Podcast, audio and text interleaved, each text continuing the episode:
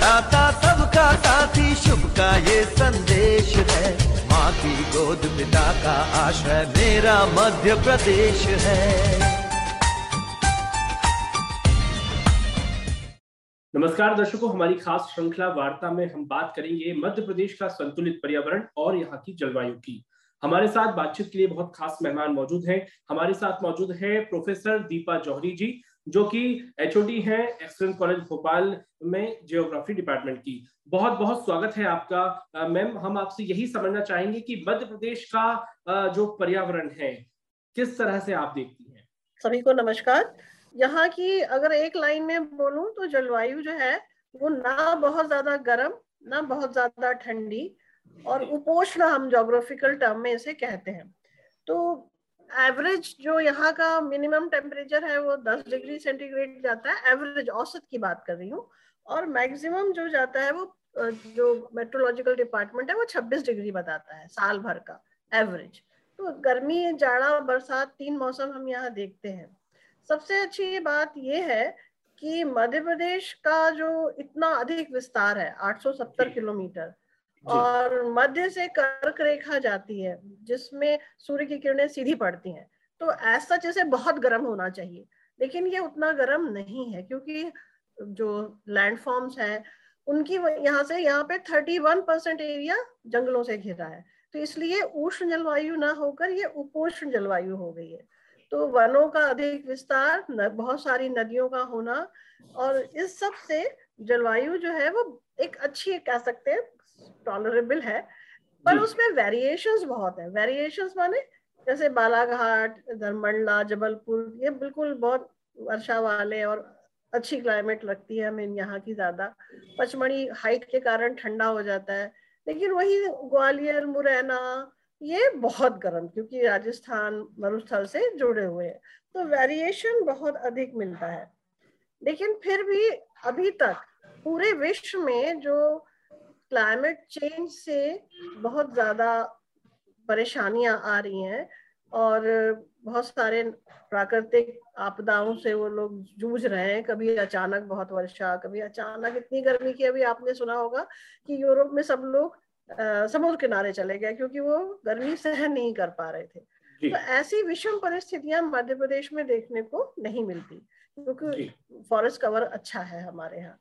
दूसरा ये कि हम मध्य प्रदेश में मानसून इम्पैक्ट और मानसून वेरिएशन का डेटा जो मेट्रोलॉजिकल डिपार्टमेंट में निकाला था 2009 से अभी 2020 तक उन्होंने निकाला है। तो उसमें जाड़ों में वेरिएशन बहुत कम है यानी लोअर टेम्परेचर ज़्यादा नहीं जाता है लेकिन गर्मियों में अगर आपको एक रफ डेटा दूँ तो वेरिएशन बहुत ज़्यादा यानी टेम्परेचर बहुत बढ़ रहा है कुछ कुछ इलाकों में।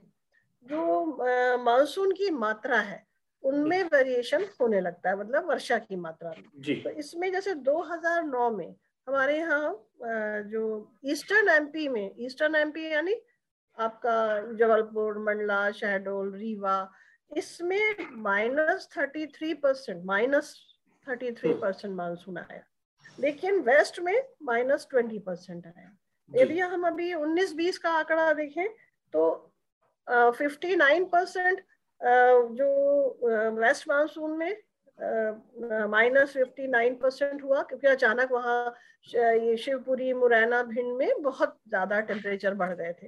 लेकिन ईस्टर्न में नहीं हुआ। वहाँ फुल जो होना चाहिए वैसा वर्षा हुई और सब चीज़ें नॉर्मल रही। तो ये वेरिएशंस अब एमपी की क्लाइमेट में आने लगे हैं जिन पर ध्यान देने की ज़रूरत है। क्योंकि इसका कारण लोकल नहीं है।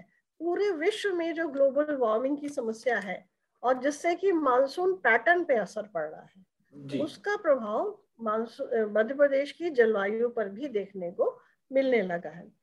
पर अच्छी बात यह है कि मध्य प्रदेश वो पहला राज्य था जिसने क्लाइमेट चेंज के चैलेंज को समझा।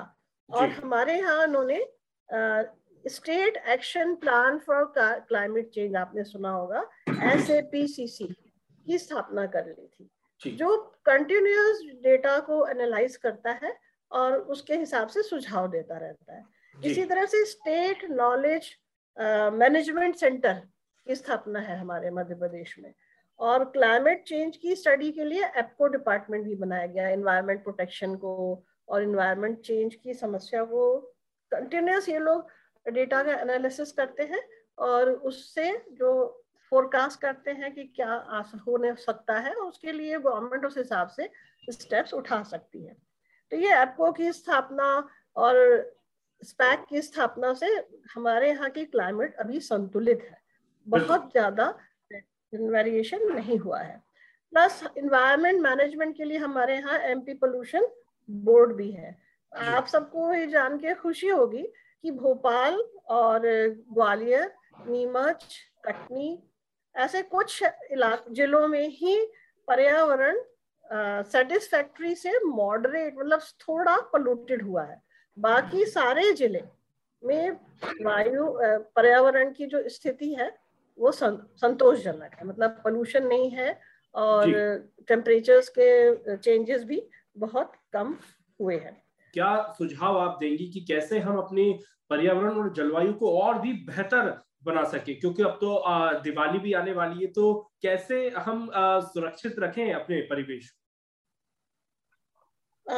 इसके लिए सबसे ज़्यादा ज़रूरी है कि जो हमारे पास प्राकृतिक संपदा है जी। जैसे वन है नदियाँ हैं इनको हम सुरक्षित रखें। जी। सुरक्षित रखने से मेरा तात्पर्य ये है कि जो एक्स्ट्रा वाटर आ रहा है जिस साल मानसून ज़्यादा आ गया तो हमारे पास एक्स्ट्रा वाटर स्टोर की कैपेसिटी बढ़नी चाहिए। जी। दूसरा हमारे अब thirty one percent forest cover है। ये बहुत अच्छी बात है। इतना एवरेज होना चाहिए। जी। दूसरा ये कि फॉरेस्ट कवर को जहाँ कम है जिन जिलों में उन पे बहुत ध्यान देने की ज़रूरत है कि उसे बढ़ाया जाए।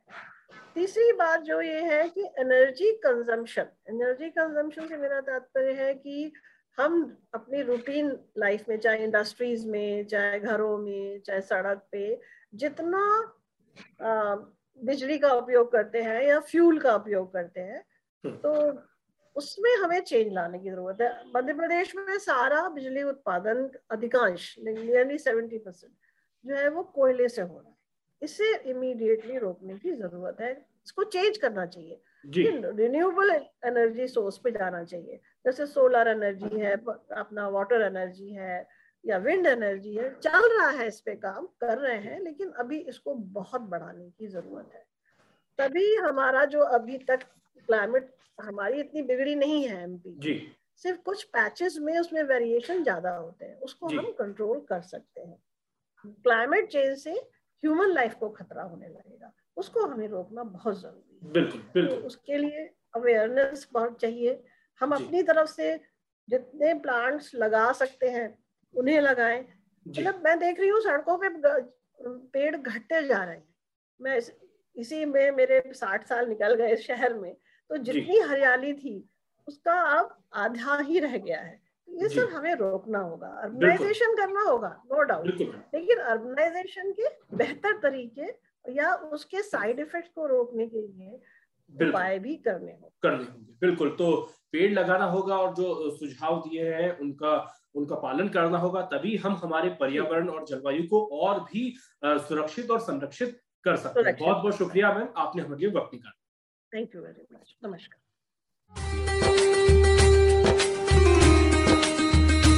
सुख का दाता सबका साथी शुभ का ये संदेश है। माँ की गोद पिता का आश्रय मेरा मध्य प्रदेश है।